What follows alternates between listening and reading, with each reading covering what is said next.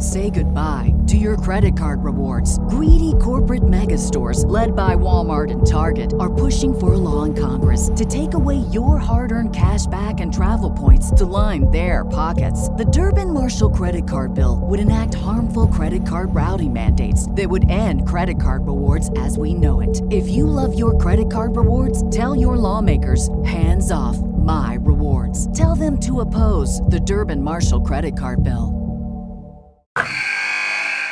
Wilson, you sent the game-winning email at the buzzer, avoiding a 4:55 meeting on everyone's calendar. How did you do it? I got a huge assist from Grammarly, an AI writing partner that helped me make my point. And it works everywhere I write. Summarizing a doc only took one click. When everyone uses Grammarly, everything just makes sense. Go to Grammarly.com/podcast to download it for free. That's Grammarly.com/podcast. Easier said, done.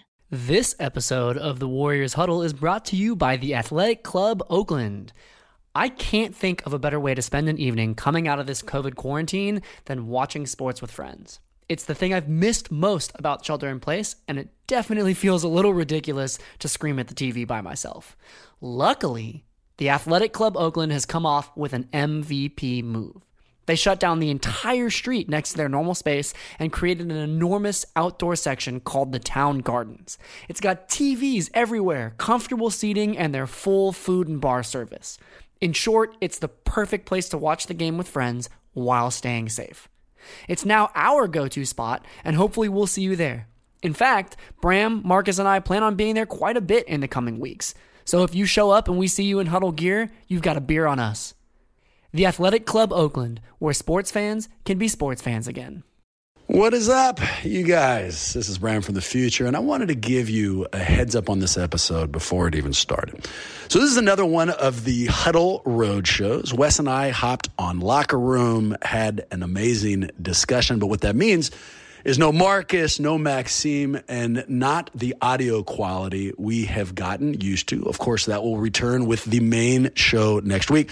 Also, we cover the Paul George trade again, some different angles there, but rest assured, right after we get through the playoff P stuff, we then turn to a whole bunch of brand new topics. So stick with us. Go Warriors! Hopefully, we'll see you real soon.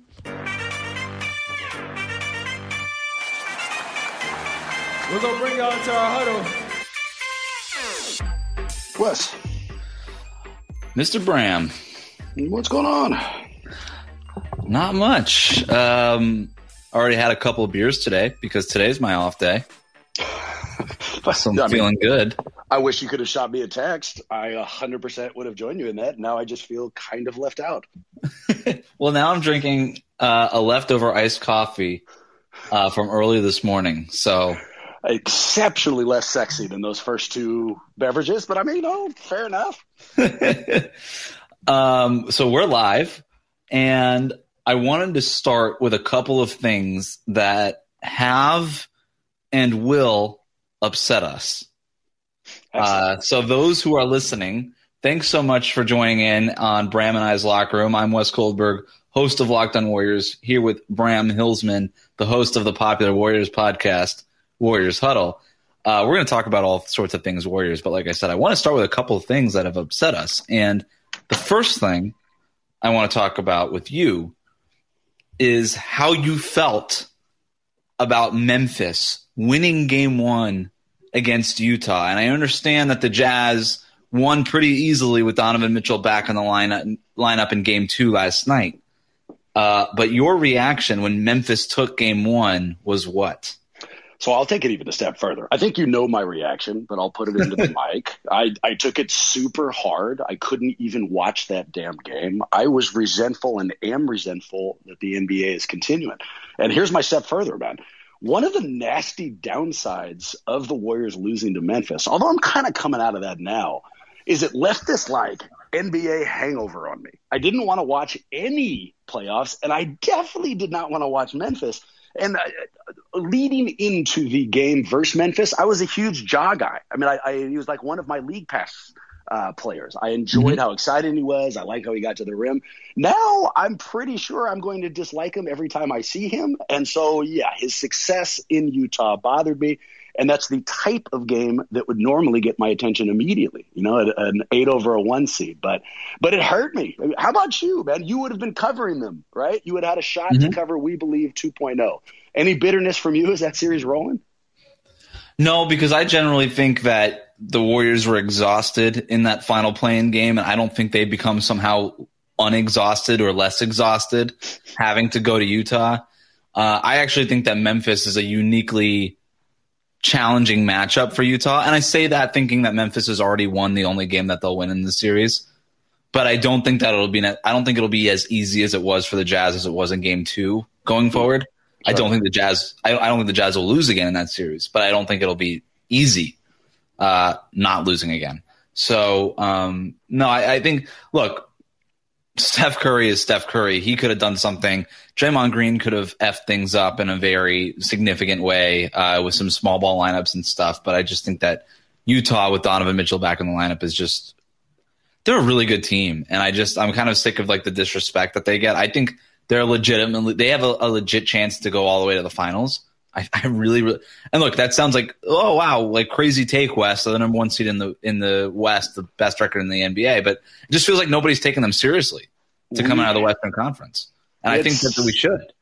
We had Sarah Todd on the Huddle a few times. Sarah used to be a beat writer here for Golden State, and spent a little bit of time in Philadelphia. Now finds herself over in Utah. And one of the Warriors teams she covered was the 2015 team, that first championship team. And I was talking to her both on the air and off about how good is this Utah team? Because I'm one of those people, Wes. I don't believe in them. And I kind of like giving Sarah crap the same way I give you crap. So I think the way I phrase it is, this Jazz team isn't going anywhere. Why am I wrong? And what she said is that this year's Jazz team reminds her a ton of the 2015 Warriors. That there's all of these reasons why people should be believing them, but because they haven't actually made the leap yet, we're not going to see any of those things until after they have gone really far, either a title or a Western Conference title or Western Conference Finals appearance. And her telling me that, I mean, she's far closer to them. She's watching them on a day-to-day basis. It makes sense to me. Now, that said, do I believe in them? No, you know, but they have already disproved me in that one Donovan Mitchell performance. So I guess we'll see where it goes. They're the number one seed. The Lakers are very much still shaken up. And I know Anthony Davis looked better in the Game 2 for the Lakers-Phoenix series. But if the Lakers dispatch the Suns, I still have some questions. And I've been on the Lakers, even with all the injuries. I thought when LeBron and Anthony Davis are healthy, they still should be the favorites in the West. And I believe that. I just don't know that they are healthy. You know what I mean? And I don't know at what point they break the glass on the Anthony Davis should just start games the 5 situation, because Frank Vogel or Anthony Davis, whichever one of those two people, seem very reluctant to do that. But the Clippers are probably going to get beaten by the Mavericks. I think the Mavericks are good enough to beat the Clippers, but I've never been a believer in the Clippers in the first place because I don't think Kawhi Leonard and Paul George just have that in it. I don't think they have that in them. And so, okay, you take the Clippers out of the equation. Denver is without Jamal Murray. Phoenix could get beaten by the Lakers. The Lakers are beaten up. Even if Phoenix comes out of that series, Chris Paul is dealing with the shoulder thing that doesn't bode well for him or the Suns. Why couldn't Utah make, like, you kind of play the, you know, eliminate some of these teams. Sure. Maybe, and Utah's healthy now with Donovan Mitchell back in the lineup. They're deep. They have the defensive player of the year and Rudy Gobert. They've got guys. They're the best one of the best 3-point shooting teams in the NBA. Like, why not? I don't think they can't come out of it. But this is not a Locked On Jazz podcast. But I'll give you a why not, and then tell me why I'm wrong, and then I got to go college for the Lakers. But one of the things I love about the NBA, unlike a lot of other sports, is it kind of looks like you got to get there before you can actually win at the level. You got to get used to what the Western Conference Finals look like, what the finals look like, I mean, all of that stuff. And the Jazz seem to have the logistical setup. And they've got the talent. They've got a great coach to make it there. But nobody on that team has any real experience. And I can see them cratering under that pressure. But that's a weird thing to say, since I just compared them to the 2015 Warriors, who had no experience and were still able to pull out the title. Let me save that by transitioning to a Lakers thing. I agree with you. LeBron looks hurt, but my question is a little bit different. Does Alex Caruso have the most punchable face in the NBA right now? Because I don't think anybody annoys me as much as he does on, like, a minute-by-minute basis. He's definitely up there, and the headband situation doesn't help him. It's awful. And I don't know if he's got the most punchable face in the NBA. You're thinking Duncan Robinson, not maybe? 5 or 6. What? You're thinking Duncan Robinson might be the most punchable guy? No, nobody on the Heat is punchable. No, it's still Rajon Rondo. Still Rajon Rondo for me. But we've long established that. I want to go to the thing that's upsetting me lately, and it's just the constant and uninterrupted and never-ending stream of Indiana Pacers-related trade ideas with the Warriors. Last year, Bram, I had to put a ban. I had to actively ban any comments, questions, hypotheticals thrown at me about the trade exception because I was so sick of it. Because after a few months, I basically had broken down every single player that made $15 million or less in the league and whether or not that player would be a fit for Golden State. I am at that point now with Pacers trades. I do not want to hear another Domantas Sabonis, Miles Turner, Malcolm Brogdon related deal. I don't want to hear it. The Pacers are not blowing it up. I don't know how many times I have to freaking say it. The Warriors are not getting anybody on that. They're not getting any of those players, and they're probably not getting any players on the Pacers. Like, I'm sick of it. Like, the Pacers are not a team that's going to blow it up, and I'm sick of talking about it. Like, they're not a team. They're in Indiana. They're in Indianapolis. They are not afforded the opportunity of tanking. Their entire mantra, their entire mission statement as an organization is let's get to the first round and then bow it out early so we can get some playoff revenue. And you don't. And yeah, if their issue is with their coach, you know what you do? You fire the coach. And after you fire the coach, you know what you don't have to do? Blow up the team. So I don't even understand why people think that Domantas Sabonis, Miles Turner, or Malcolm Brogdon is getting traded. First of all, Miles Turner might get traded, but not because they're going to blow it up, just because it's not a fit with Domantas Sabonis. And if Miles Turner does get traded, he's not getting traded to Golden State because the Warriors don't have the horses to get it done. And I'm over it, and I don't want to hear it anymore, Bram. And so this, I'm telling you this, but I'm more speaking to the universe right now. Don't come at me with these Pacers trades. I am officially boycotting them from now and for the rest of history. I don't want to hear it anymore. I can only hope you didn't hear me scratching off the 5 or 6 pages of notes I brought into this conversation, all detailing possible Indiana Pacer trades. So just is what it is. Instead, I will say I love the passion, and I can tell those 2 beers from earlier in the day are already shining through, man. Embrace it. I like Dark Wes. You know, any topic that Dark Wes would like to expunge from the record here on forward, I'm here for it. Also, shout out to Miller Lite. I think the Warriors can land Miles Turner because I've got a lot of ideas I'd like to lay out here for you. What are your other trade ideas? Because I know you wanted to come at me with some James Wiseman stuff. Okay, I got one for you right now, and I've got a few, but there's one whose attention I want to spend a little bit of time with now. And let me make it a Venn diagram conversation. You brought up the Clippers. I am selfish, Wes. You know that, man. And when it comes to basketball watching, I need a team to root for or not root for. I need something. I need a protagonist in the movie I'm watching. Normally, I buy that in a playoff setting when the Warriors aren't there. I'll bet on somebody. This year, I thought about betting on Brooklyn or the Lakers, but it felt like selling my soul. I don't want to root for those guys. So I entered the playoffs with nobody to root for. You know what I'm rooting for now? The Clippers collapse. I'm on board for this. I'm not even rooting for Dallas. I want to see the Clippers completely go under. I want a gentleman's sweep or 4 games. And the reason I want it is because of this trade. I think if the Clips completely fall apart, right, and now they're in a scenario where Kawhi is probably walking, they have no first-round picks, and they need to somehow start over, and they'd be willing to do it. They're not Indiana. I think the Warriors get their attention with a trade involving Wiggins, Wiseman, the Minnesota pick, and they pull back Paul George. I think if Kawhi walks, that they only might consider trading Paul George. And the reason I say that is because they gave up so much for Paul George, because in essence, when they traded for Paul George, they were also trading for Kawhi Leonard, and the price that they traded was commensurate with that kind of return and not just Paul George, right? So even if they were to trade Paul George for the package that you're talking about, as good of a package that it is, it doesn't come close to what they gave up for Paul George. Now, you could say that there's a sunk cost fallacy related to that kind of logic, and I would agree with that. And maybe Steve Ballmer, being the multi-billion-dollar businessman that he is, probably understands that and avoids falling into sunk cost traps in general. And I would think that he probably does, given how successful that he is as a business person. So I wouldn't rule it out. Right. And if the Warriors could pull it off, that's certainly a trade. I just don't know that the Clippers, if they were to move on from Paul George, that they would want to enter, let's get some assets back and rebuild, or if they would try to trade Paul George for maybe more of a blue chip type of player. Not to say that James Wiseman isn't, because I still think that he's got a really bright NBA future with his skill set, but he's unproven.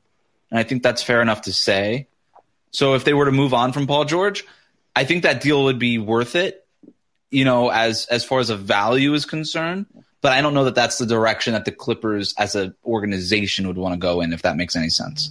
It makes sense, and I've got a pitch for the Clippers, but give me the opposite analysis, right? Let's say you're Bob Myers, and for whatever reason, Ballmer and the Clippers front office has decided they're willing to explore this. So you get the call. You're now making the decision for the Warriors. Paul George is on the table. Would you say yes? Yeah. 100%. No doubt. There you go. It cost me James Wiseman, this Minnesota pick that's going to land at like 7 or 8 or unprotected next year, which I think the Timberwolves, like, they're not going to be in the playoffs next year, but they could be in the play-in tournament if it's a thing next season. Like, I don't think that's out of the realm of possibility. Like, Cat is going to be healthy for a full season. Anthony Edwards is legitimately good. And if anybody listened to this podcast for the last year, they know that I'm not surprised by that.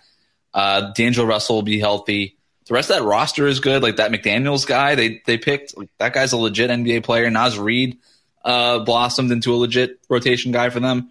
No, I think I would 100% pull the trigger on that, because now you get to have Steph, Klay, Paul George, Draymond Green, Kevon Looney. Yeah, that's a contender in the West, and that's really the goal, isn't it? Absolutely. And it's the exact, I mean, what we're trying to do is match up title windows, right? And as much as we believe in Wiseman, we know his window doesn't match with Steph's or Draymond's, and Paul George's probably fits right up. The pitch to the Clippers, although this isn't the Clippers related podcast, would be, look, you, and this assumes that they've lost in 4 or 5 games. And you go to Ballmer and say, your future is bankrupt. You have no first round picks. You cannot expect anybody coming in via veterans, because you've already established that you are, in fact, the Clippers again. Mm-hmm. If you are banking on Kawhi staying, you're insane. Nobody knows which way he's going to go. And we know from Indiana, we know from OKC, we know from a lot of places, you can't build around Paul George. So good news, Clippers. We're going to give you a future. We're going to give you Wiggins, who's 5 years younger than Paul George, plays the same position. By the way, we just completely revamped who he is. We're going to give you Wiseman, who's a center for the future, former number 2 pick, incredible ceiling. But just in case that's not enough, here is a 6th pick in a loaded draft. So you go from completely fucked next year and foreseeable future to a team that has, you know, some bright assets and some reasons to think you can build around. So I don't know if they say yes immediately, and it hinges again on a collapse and the mentality that would follow from a collapse. But I know it's got my attention. I mean, we talk about Wiseman trades, and I mentioned this when we spoke last week, and the one part we all agree on is, yeah, we got to consider it. We got to consider it. But that second part, there's never a name. No one who is sexy. This is a name. I am interested in a possible Paul George acquisition. With Klay Thompson back next year, Paul George would be the blank option on offense for the Warriors. 3rd, hopefully. By January 3rd, you know? By January of 2022. I was going to say, that's a very specific option. Specific date. I'm a soothsayer. I forgot to say that. I'm also known as Nostradamus, so I can tell you exactly when it's going to happen. But Nostradamus. Yeah, the fact that I didn't come up with that really bothers me. I actually have a bunch of Klay over-unders for you, but my interpretation of the medicine is no one is expecting Klay to come back in October or November or even December and look anything like Klay. So if George joins the team, those first few months, he's probably the second option, right? But then hopefully if Klay becomes Klay Thompson again, then when our full lineup is out there, George becomes a souped up version of Wiggins in the offense. You know, he helps us off the bench when that second unit is there, probably pairs up with Klay in that setting, and then hits all the wide open shots that he's never had in his career that he would have with the Splash Brothers. I think that's what the Warriors would need, because look, I think if that proposal was on Bob Myers' table for a yes or no answer, you have to say yes, but I would be a little scared, a little nervous to bring in playoff P and all the negative things that brings and invokes, because that dude sucks in the playoffs every single year. And I think we have a pretty strong pattern. And look, maybe he breaks out of that. But even as a first option, he wasn't enough to get over the hump against LeBron and the Miami Heat in those big 3 years when he was leading the Pacers those seasons. As a second option, he wasn't enough in the playoffs. And maybe as a third option, if Klay Thompson is back to Klay Thompson by the time the playoffs begin next year, as a third option, he could survive and be a positive contributor. Because as a first option and a second option, I'm not hitching my wagon to playoff P. And I still think if the cost is James Wiseman, whose window does not fit, a Minnesota pick that is increasingly looking less and less valuable, and Andrew Wiggins, which is basically just a straight upgrade, I would still do it, but I would be a little hesitant about it and being like, all right, like, do we think we can get playoff P to be more of a positive thing than the negative thing it has been? You know who has a worse reputation than playoff P? And it's a small list. There's not a lot of people who you could count on less than playoff P in a playoff setting. A gentleman by the name of Andrew Wiggins 2 years ago. Yeah. Everybody gave up on him. Everybody laughed at us when we made the trade. Just wait, they said. Minnesota fan all cautioned us. He's going to show you something and then disappear. And the suggestion was that was going to happen in the regular season when nothing mattered at all. What happened, Wes? Warriors culture, the things that we were constantly talking about, the championship locker room turned his ass around. He not only showed up in the regular season, he not only showed up on both sides of the ball, he showed up in these last few games. He was one of the reasons we almost beat LA, you know, the current championship favorite. So if I'm banking on culture being able to change Wiggins, then bring on playoff P. And in the same way I would imagine, Wiggins came in with just an open mentality. You guys are resurrecting my career. If we brought in George, it'd be the same thing. You know, he hasn't had a chance to play with this kind of help. He hasn't had a chance to play with this kind of coaching. And it'd be a system that fits him. So, I mean, yeah, of course, we can't ignore it. I mean, he's shit the bed many times. But there's not only reasons for optimism, there's evidence for optimism. We turned around Wiggins. No, I think that's fair. And, look, I think Paul, I was going to call him Playoff P, you know, but his name's Paul George. In game 2 for the Clippers, they lost the Mavericks. He wasn't terrible. I liked how he got to the rim. I just still don't trust him in a large sample size yet. Well, there's no reason. I mean, there's nothing out there. If we were thinking about trusting him, it would be for things that he hasn't done yet, right? I mean, there's not. Right. We don't have any demonstrative evidence, although he had some moments in Indiana. So I pulled a couple. So I am so obsessed now with next year. I'm right back at this point of the season where I was last year. I'm finally looking forward to it. I can see like a huge upside. And one of the things is I put together some over-unders for Klay's year next year. And my problem is, man, and you can already hear it, I'm over-optimistic. I don't even need 2 beers in the morning. You know, I wake up thinking like, oh, the Warriors are going to win a championship. You have always been better at kind of cautioning that optimism. Do you mind if I run a couple of these by you and see what you think? Let's do it. All right. So let's start here. Minutes starting in January. All right. So let's assume Klay is not Klay for those first few months. That's fine. He had 2 major leg injuries. Starting January, it's him. I put the over-under January 3rd. January 3rd, exactly, okay. at 4:55 p.m., if you'd like to be a little bit more specific. But so Klay, throughout his career, has played a little over 30 minutes, and his last full season, 2018, 2019, played 34 minutes a game. I put the over-under on 29 minutes for Klay starting in January. What do you take? Because they need him, right? It's got to be pretty high. So what do you think? What did Kevin Durant do this year per game? I think it'll be over 30 minutes. I don't think that they'll actually cut back the minutes. They just may cut back the games that he plays. Like Kevin Durant this year played 33 minutes per game. Yep. He only played like 20 games though, or whatever, 30 games or whatever it was. So I think it'll be over that minutes per game, but he may not be playing, you know, 65. The second night of a back-to-back and things like that. There you go. That's my next over-under. Games played. I put it at 65 next year. What do you think? 82-game season, 65. I'm going to go – that's a good number. If he misses 20 games, that would be 62 games he plays, so I'll go under.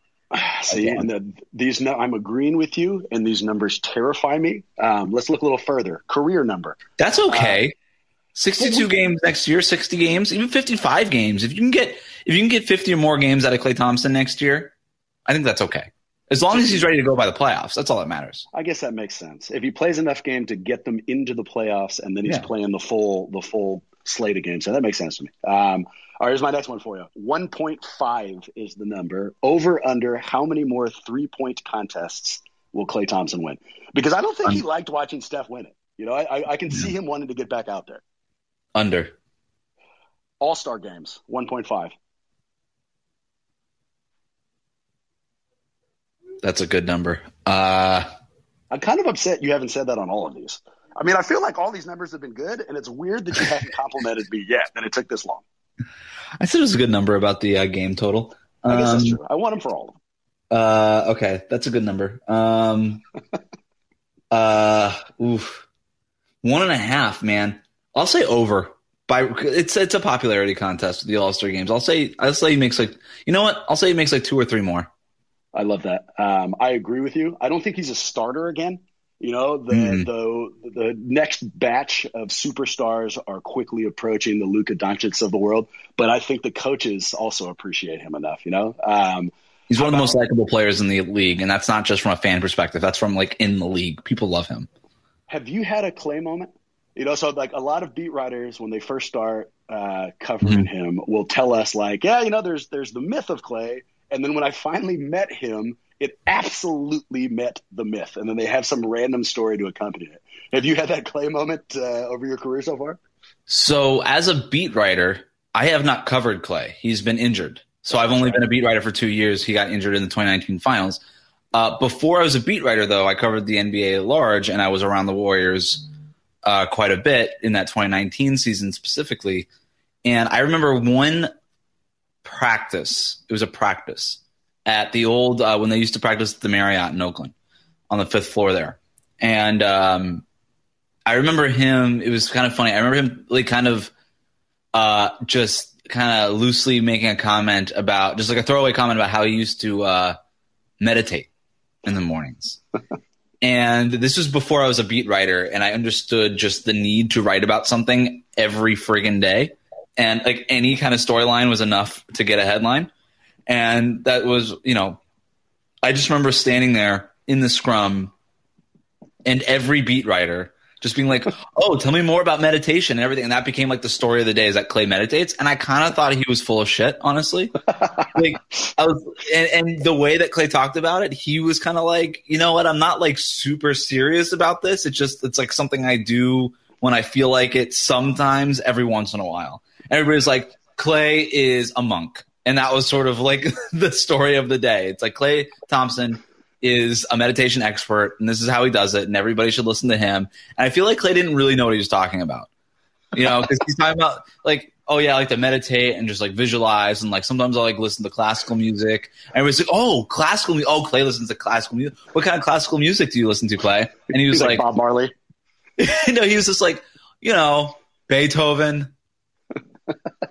And like end of list. Like that was the end of the list. Like, no, if you actually listen to Beethoven, you would like have more than just like the patron saint of classical music, you know, to list off. Like you'd be like, you know, Sebastian Bach, Beethoven. Like you would just start naming people like that, like classical music people know. Like, oh, do you like the Baroque era, Klay? Like I really wanted to ask him about that. And then I wanted his response to be like, I don't know what the hell you're talking about. You know, like, so I just, that was to me one of my first Klay moments, was just watching that scrum. And then Klay Thompson, like playing off of them and just being game and not being like, you know, like Kevin Durant in that situation, I think. And look, I don't mean to put stuff on Kevin Durant like unsolicited, but I think he would have just been like, look, guys, it's not that serious. Can you stop asking me about this? And can we talk about basketball? Because that's, you know, Kevin Durant's favorite subject. And then when you talk to him about basketball, he doesn't want to talk about it because you don't get it, because you're not like cool enough and you don't play the game.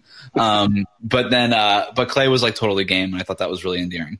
I forgot also to tell you right when this thing started, I actually really love classical music, and I only listen to Beethoven, so I don't know what you're talking about. You're very clearly off there. What symphony, though, Bram? Don't you worry about that. I mean, don't test me, Wes. I thought we were a team here, man. Were you trying to make me look bad? I'm barely holding on to my credibility as is without any of your stupid follow-up questions. And tangentially related at best, I guess it just illustrates my lack of credibility. But I attended a few practices at that Oakland spot as well. And the difference between security there and Chase, like, you know, like you go to Chase Center and you better have a copy of your birth certificate. Like you better have like everything lined up. Dude, they're you're going through a bunch of security measures. Like you can't get in until you have been vetted 1,000 mm-hmm. times. Mm-hmm. I remember going to the first one at the Marriott, and it, you know, I'm nervous anyways. I have no idea why they've let me in, so I'm kind of like that scene from Wayne's World where they're showing their credentials to anybody who could possibly ask for it. You know, so like I'm going to like the people at the front desk. Hey, I'm here for Warriors practice. They don't care at all. I'm talking to the people in the elevator. They don't care at all. Right. But I could have walked in there with like bombs strapped to my face, and nobody would have cared, even like a small iota. I kind of miss the Oakland spot. That was a great spot. I don't miss the parking situation there. I'll say that. Not that the parking situation at Chase is any better. But yeah, you're absolutely right. I remember like they just had like an iPad in front and they were like, "Did you sign in?" And you were like, "Yeah." And they're like, "Cool." Yeah. Wait, it didn't even have to be there. It's like, "No, I signed in at the house." No problem. I got one more over under for you. Actually, two more. One random one. Random things Klay will sign going forward, like a toaster. I put it 0.5. Do you think we'll have another super weirdo signing session? That's interesting because, like, what does it look like post-pandemic? I would say that, yes, we do get something. I do think that Klay Thompson, who has never been one to, you know, despite the anecdote I just told, he doesn't go out of his way to engage with media or people in general. Yep. But once he's sort of doing it, he's very game. Like, once he's in it, he's in it. But it's getting him into it that is a little bit of a struggle. So I would say that there will be some fan events. I think post-pandemic, you know, when masks are off completely and everybody's like feeling good a year from now or whenever, there will be a flood of fan events and things like that in a way that we may have never seen before. It'll be Klay Thompson's first games at Chase Center. That is going to be an event in and of itself. And so, yeah, I think we'll have a lot of fan events around Klay. I think Klay being 2 years away from it might be a little hungrier than he used to be to engage in those kinds of events and to be down to agree to do those kinds of events. And then once that happens, yeah, I think people will bring toasters, shoes, helmets, swimming gear. You know, he's got a whole thing now where he's like swimming in the bay now. Maybe people will bring their flippers to him to sign for good luck. I've got a new life goal. I'm going to have Klay Thompson sign a classical violin that says "Fuck Wes Goldberg." So I mean, it's going to happen, man, and I'm going to pass it off to you and be so happy. You know, Beethoven didn't play violin, right? No, I don't. And again, stop busting out my lack of classical knowledge, man. I mean, Jesus Christ.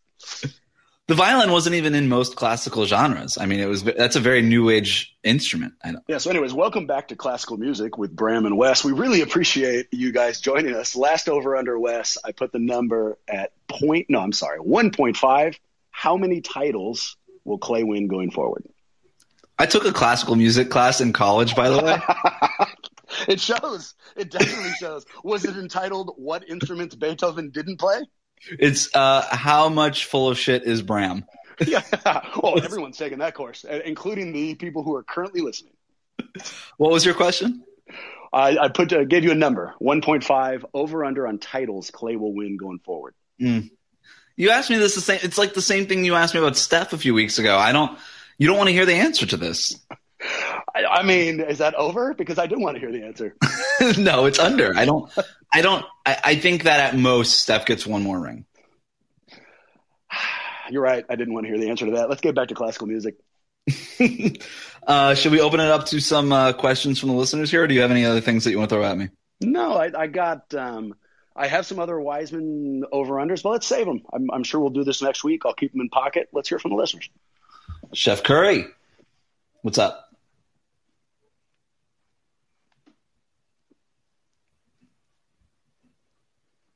No doubt listening to classical music.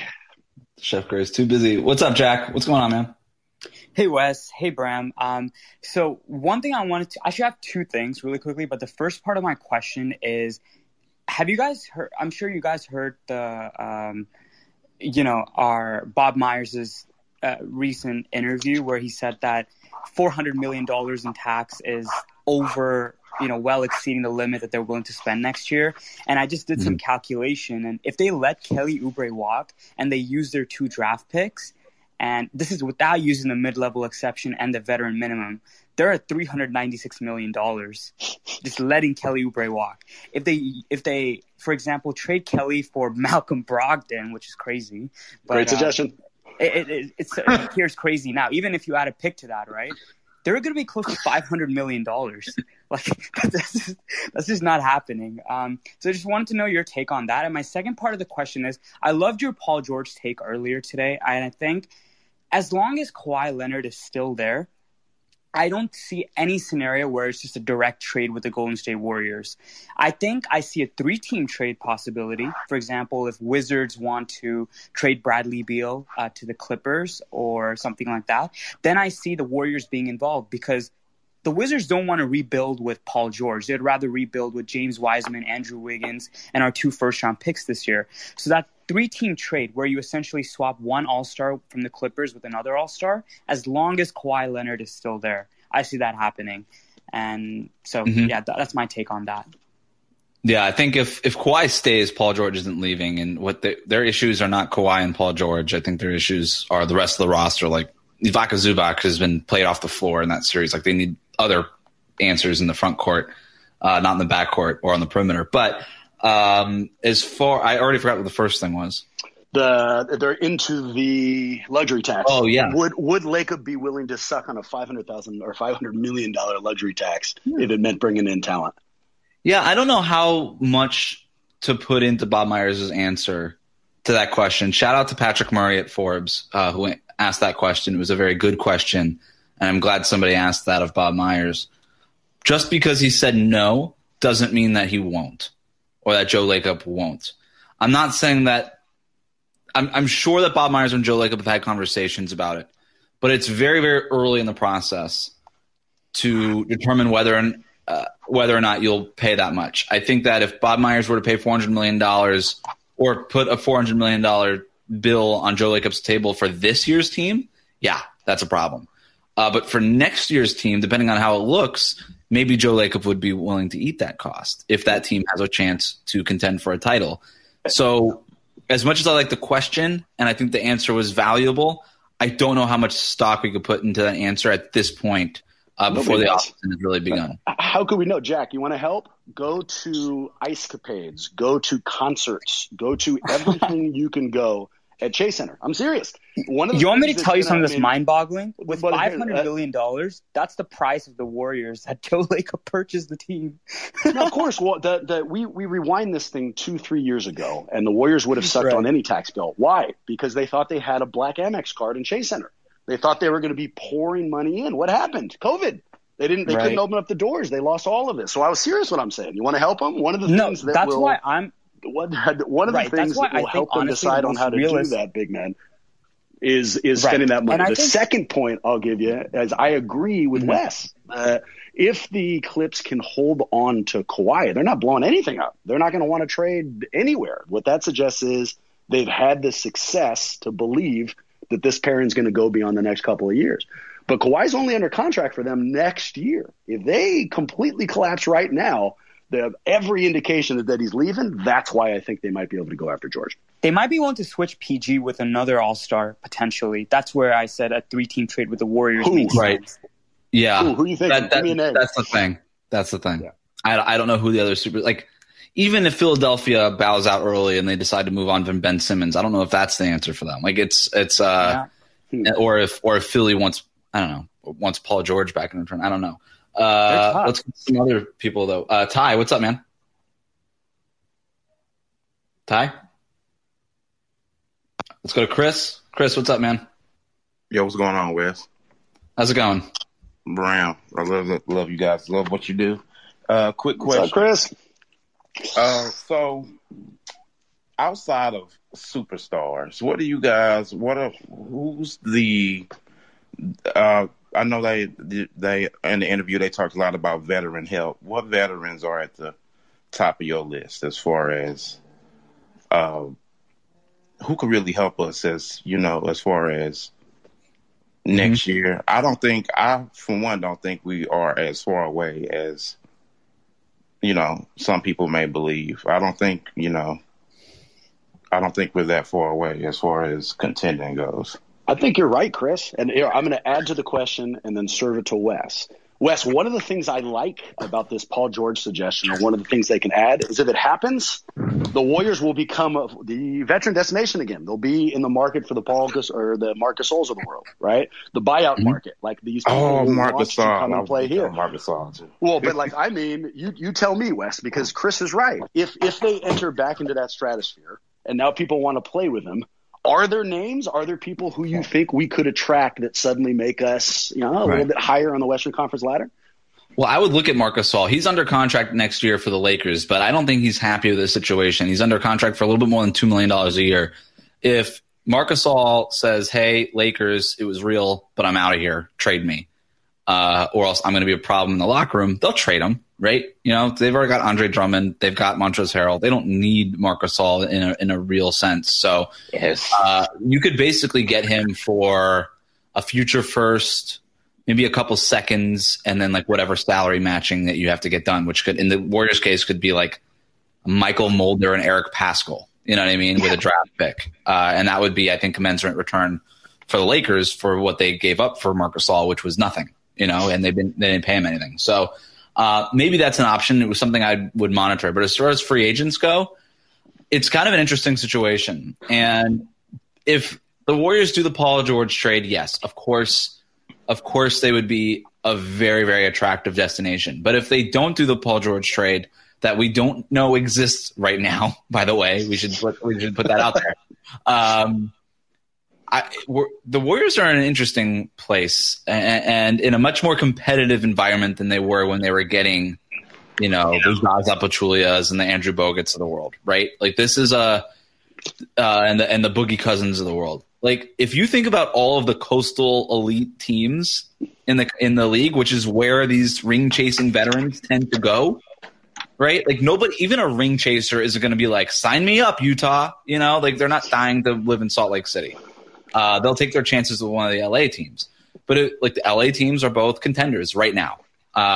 Golden State next year. If you could sell a team on or a free agent being like, hey, Klay's coming back, Steph's at an MVP level, Draymond's at a defensive player of the year available, we're going to be contenders next year. All right, cool. Let's say that they buy that. All right. The Knicks are in the playoffs.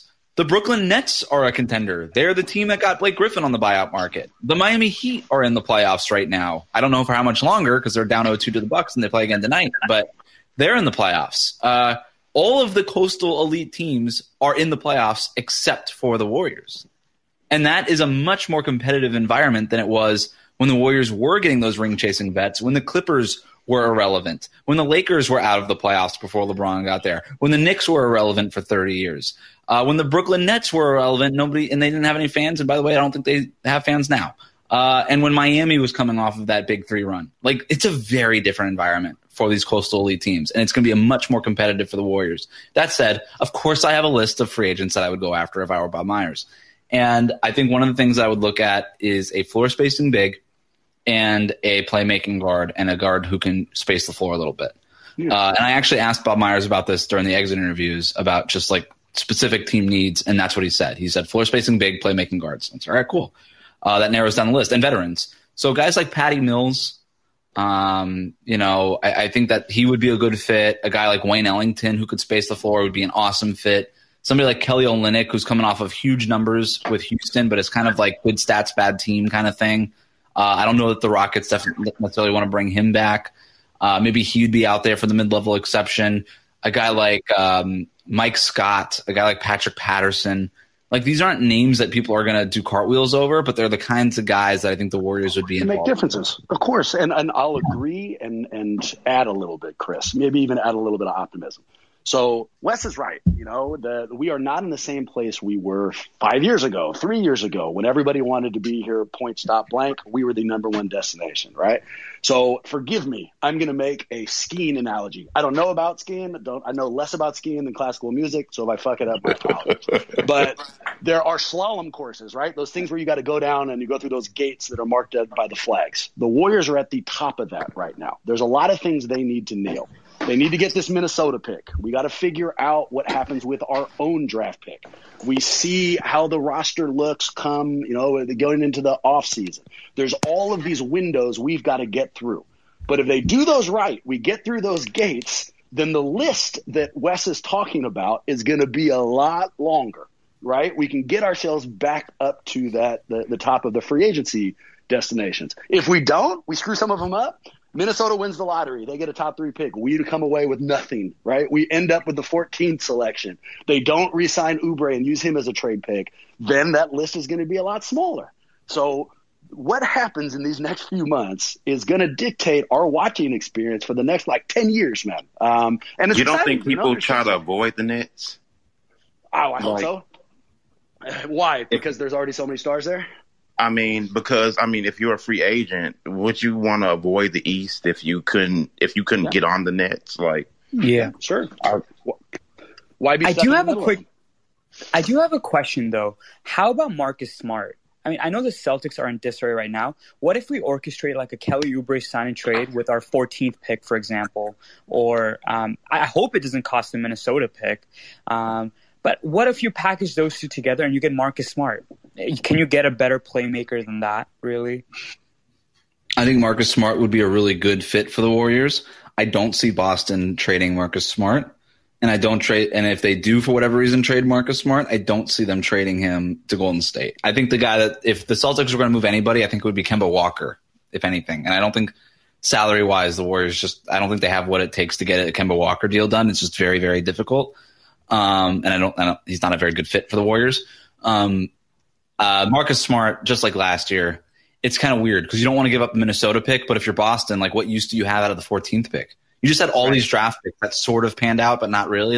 You want to add another Aaron Nesmith to your roster? Aaron Nesmith is fine, but if you're the Celtics, that's not getting you over the top the way that you want to. If you move Marcus Smart, the Celtics are very much in the same position that the Warriors are in.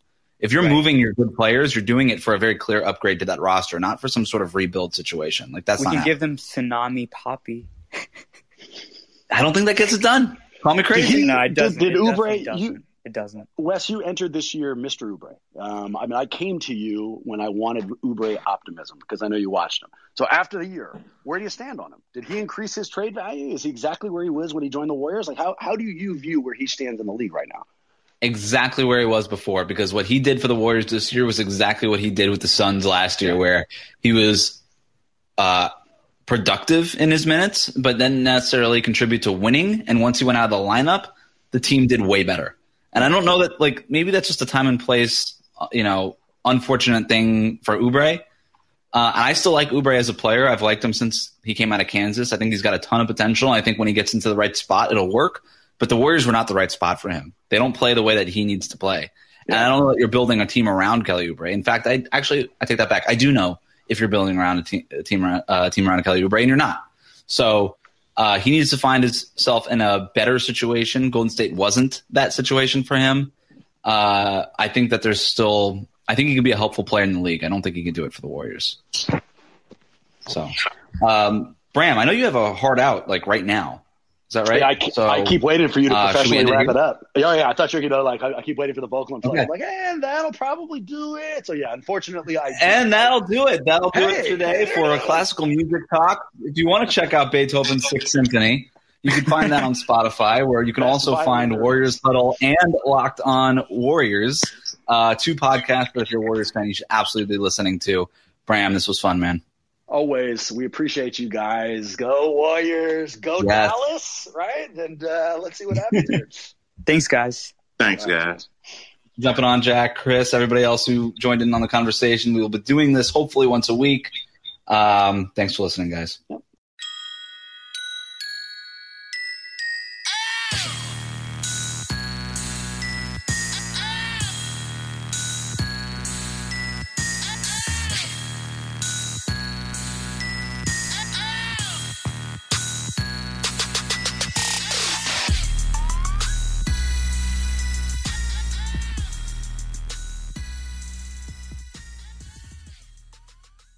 Good, good. What's so special about Hero Bread's soft, fluffy, and delicious breads, buns, and tortillas? Hero Bread serves up 0 to 1 grams of net carbs, 5 to 11 grams of protein, and high fiber in every delicious serving. Made with natural ingredients, Hero Bread supports gut health, promotes weight management, and helps maintain blood sugar. Hero also drops other limited-edition ultra-low net carb goodies like rich flaky croissants and buttery brioche slider rolls. Head to Hero.co to shop today.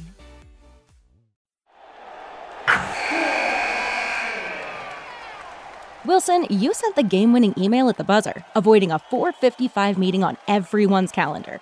How did you do it? I got a huge assist from Grammarly, an AI writing partner that helped me make my point. 96% of Grammarly users say that it helps them craft more impactful writing. Would you agree? Grammarly helped adjust my tone to navigate tough work conversations. And it works everywhere I write, so I can quickly communicate effectively. Your teammate used Grammarly to summarize an important document, making a three-pointer. How did he do it? It only took one click. When everyone uses Grammarly, everything just makes sense. You made an incredible slam dunk to end the game. The meeting was canceled, and your team will go home champions. Go to Grammarly.com/podcast to download it for free. That's Grammarly.com/podcast. Easier said, done.